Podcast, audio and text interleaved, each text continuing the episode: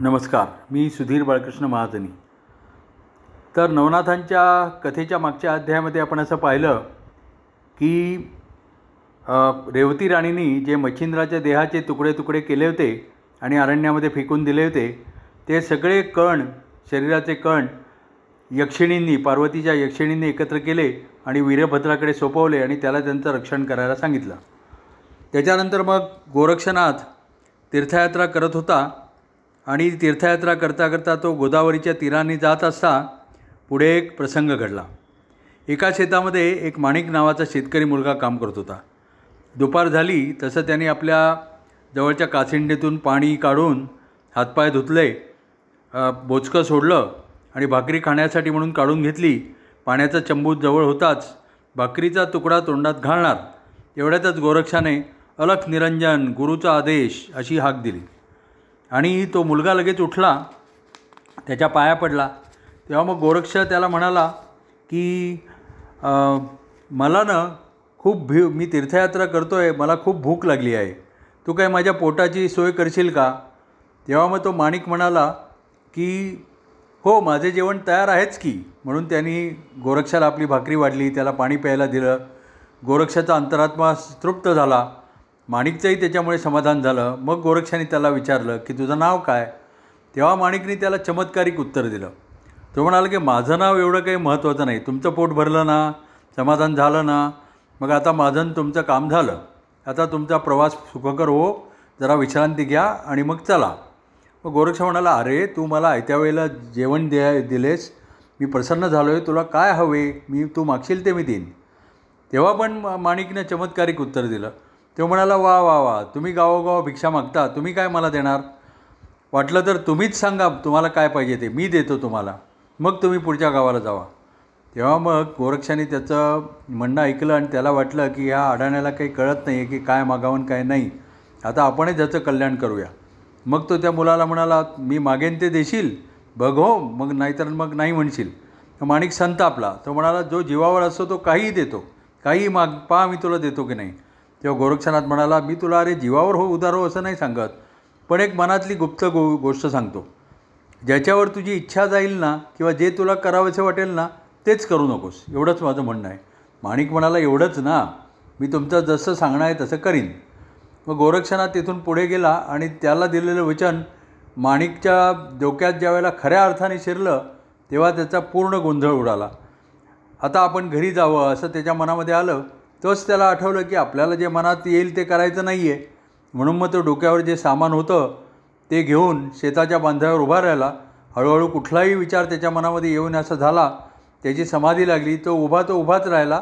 त्याचं शरीर कृश झालं आणि हरिचिंतनाशिवाय त्याला काहीच सुचेना. मग इकडे गोरक्ष निघाला. त्याला नेमकी कल्पना होती की माणिक शेतकऱ्याची काय अवस्था होईल. मग गोरक्ष पुन्हा चौरंगी जिथे होता त्या गुहेजवळ बद्रिकाश्रमी आला. त्याने गुहेवरची शेळा काढली. आत गेला तिथे एक वारूळ दिसलं. ते त्याने फोडून पाहिलं तर चौरंगीच्या देहात फक्त डोळे आणि कंठ आणि याच्यामध्ये याच्यामध्येच फक्त प्राण होते. हातपाय मात्र तपोबळाने नवीन आले होते. मंत्राचा जप सूक्ष्मपणे चालला होता. मग गोरक्षनाथाने त्याला सावध केलं कृपादृष्टीने पाहिलं. त्यामुळे चौरंगीच्या शरीरामध्ये पुन्हा शक्ती आली. आणि तो म्हणाला की मी सनाथ झालो आज. म्हणून ते तो गोरक्षाच्या पाया पडला. मग त्यांनी चौरंगीला गोरक्षाने चौरंगीला हळूहळू उठवलं आलिंगन दिलं आणि म्हणाला की चौरंगी तू अन्न काय घेत होतास? तेव्हा तो म्हणाला की काही नाही मला शिळेकडे बघायला सांगितलं होतं ना मला तर हात नव्हते. गोरक्षांनी चामुंडेला बोलावलं. ती म्हणाली की तुम्ही आज्ञा दिलीत त्याप्रमाणे मी फळं आणून ठेवत होते पण मला फळं भरवण्याची आज्ञा नव्हती. मग त्यामुळे त्यांनी मग गोरक्षाने नंतर पाहिलं तर जराशा अंतरावर फळांची रास इथे पडलेली होती. काही फळं वाळून गेली होती काही कुजून गेली होती काही नवीन फळं होती. मग तो म्हणाला अरे चौरंगी धन्य आहे बाबा तुझं तू तप तू काहीच खाल्लं नाहीस. मग गोरक्षाने त्याच्या डोक्यावर पुन्हा वरदहस्त ठेवला. त्याला बद्रिकाश्रमामध्ये शिवालयामध्ये आणलं. शंकरांना जागृत केलं. शंक चौरंगीला त्यांचं दर्शन घडवलं. मग तो सहा महिने तिथेच राहिला. मग चौरंगीला सर्व अस्त्रे शस्त्रे विद्या शिकवल्या. सर्व देवतांना आवाहन केलं. त्यांना तुष्ट केलं आणि त्यांची वरदानं चौरंगीसाठी मिळवली. आणि मग त्याला घेऊन गोरक्ष पुन्हा कौंडिण्यपुरात आला कारण चौरंगीचे हातपाय ज्या शशांकर राजाने तोडले होते त्याच्यावर गोरक्ष रागावलेला होता. मग त्यांनी चौरंगीला सांगितलं की आता आपण राजावर सूड उगवू. मग चौरंगी म्हणाला ठीक आहे. मग चौरंगीनं हातामध्ये भस्म घेतलं वातास्त्राचा जप केला आणि राजाच्या बाग बगी बगीचांवर सोडलं. तेव्हा तिथे हजारो बागवान होते ते वाऱ्याने वर उडाले गरगर फिरायला लागले. मग त्यांनी अस्त्रावरून घेतलं. तेव्हा ते पटापट जे जमिनीवर पडले कित्येक जण मेले कित्येकांची हाडं मोडली कित्येक जण झाडात अडकले.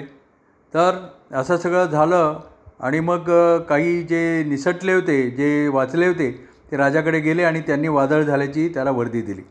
राजा थक्क झाला. त्यांनी नोकरांना बोलावलं. इतर कुठेही वादळ नाही. मग बगीच्यामध्ये कसं वादळ? कोणाचं हे कृत्य आहे. मग नोकरांनी शोध घेतला. नगरामध्ये सगळीकडे हिंडले. पण पाणवठ्याजवळ त्यांना एक दोघांनी गोरक्ष आणि मच्छी चौरंगीला पाहिलं आणि त्यांनी ते राजाला सांगितलं की पाणवठ्याजवळ दोन योगी आहेत आणि त्यांच्या मुद्रा सप संतप्त आहेत. मग राजाला वाटलं की कदाचित ते गोरक्ष आणि मच्छिंद्र असतील. त्यांचा माझ्यावर राग असेल. लवकर जावं त्यांचा सन्मान करावा. नाहीतर ते योगबळाने आपल्या राज्याचं वाटोळ करतील. म्हणून मग त्यांनी लगेच हत्तीवरून अंबारीत बसून मोठ्या लवाजम्यासह पाणवठ्याजवळ जाऊन त्या योगी लोकांना राजवाड्यामध्ये आणण्याची तयारी केली. मग राजाची स्वारी येताना पाहिली गोरक्ष म्हणाला चौरंगी आता आपला प्रताप बघ. म्हणून मग गोरक्षाने वातास्त्र मंत्रून भस्म फेकलं. तेव्हा राजाच्या सैनिकांसह सगळे घोडे हत्ती शिबिका आकाशामध्ये उडून उडून गरगर फिरायला लागल्या. सगळेजण ओरडू लागले. मग चौरंगीला आणि गोरक्षाला त्याची गंमत वाटली. मग चौरंगीला गोरक्ष म्हणाला आता तू त्यांना खात खाली उतरून घे. मग चौरंगीनी पर्वतास्त्र सोडलं. त्याच्यावर वातास्त्र अडलं आणि पर्वतावर सैन्य अडकून पडलं. मग चौरंगीने हात वर करून आज्ञा केली उतरा खाली. मग सर्वजण लगेच जमिनीवर उतरले. राजा अक्षरशः थरथर कापत समोर आला. मग चौरंगी म्हणाला बाबा मी तुमचा मुलगा कृष्णागर मला ओळखलत का? म्हणून तो त्यांच्या पाया पडला. राजा चकित झाला. त्याला आनंदाने त्यांनी मिठीच वाढली गोरक्षाला पण त्याने ओळखलं. मग कृष्णागराला नवीन हातपाय फुटलेले पाहून राजा म्हणाला नाथा तुम्ही याचा पुनर्जन्म केलात. तुम्ही याची दुसरी आईच आहात. आता चला राजवाड्यामध्ये. तेव्हा मग चौरंगी म्हणाला नाही नाही तात मी त्या राजवाड्यामध्ये नाही येणार. माझी सावत्र आई तिथे जोपर्यंत आहे तिथेपर्यंत मी राजवाड्यामध्ये पाऊलसुद्धा टाकणार नाही. तिनंच दुष्टपणा करून मला शिक्षा करवली. म्हणून मग त्या दोघांनी राजाला तिचा सगळा दुष्टपणा सांगितला. राजाला अतिशय संताप झाला. आणि त्यांनी ति तिला भुजावतीला तिच्या महालामध्ये जाऊन पादत्राणाने मार दिला आणि तिला राज्य सोडून निघून जायला सांगितलं. इकडे प चौरंगीने तोपर्यंत पर्वस्त्रा पर्वतास्त्रावावर पर पर पर्वतास्त्रावर दुसरा मंत्र टाकून पर्वत अदृश्य केला. मग त्या दोघांनी राजाचा राग शांत केला आणि मग तिथे ते एक महिनाभर राहिले आणि मग जाताना गोरक्षांनी तपोबळाने शशांक राजाला पुन्हा तारुण्य दिले आणि पुन्हा दुसरे लग्न करू करून सुखी हो असा त्याला आशीर्वाद दिला. आता इकडे गोरक्षनाथ आणि चौरंगीनाथ तीर्थयात्रा करत करत परत काशीला आले. त्यांनी पुजारणीची भेट घेतली. पुजारणी करून ते मागची सगळी हकीकत कळली तेव्हा ते त्याच्यानंतर भुयारामध्ये उतरले. आणि जाऊन पाहतात तर काय भुयार रिकामं. गोरक्षनाथांचा तर धीरच सुटला. ते शोक करू लागले. मग ते पाहून पुजारीण म्हणाली की मी राणीला विचारते बरं का? तिनं कुठेतरी तो देह नेऊन ठेवला असेल. तुम्ही आधीच धीर सोडू नका. मग गोरक्षनाथ आणि चौरंगनाथ यांना तिथे सोडलं तिनं. लगबगीमध्ये राजवाड्यामध्ये गेली. राणीला नमस्कार केला आणि म्हणाले की राणी सरकार बारा वर्ष होत आली आहेत काही गोष्टी आठवल्या म्हणून आले. आणि मग राणीनं तिला एकांतात नेलं. तिथं पुजारणीनं विचारलं की राणी सरकार बारा वर्षांनी राजे मरण पावणार होते. तुम्हाला मी गुपत सांग गुपित सांगितलं होतं तेव्हा राणी म्हणाली तू आता अजिबात काळजी करू नको. मी त्याची व्यवस्था केली आहे. तू मला दाखवलेस ना त्याच दिवशी मी तू नसताना तिथे गेले तो देह रानामध्ये नेला त्याचे राई राई एवढे तुकडे केले टाकून दिले सगळीकडे. आता त्याला सात वर्ष होतील. किड्या मुंग्याने ते तुकडे खाऊन पण टाकले असतील. आता कसलीच भीती नाही.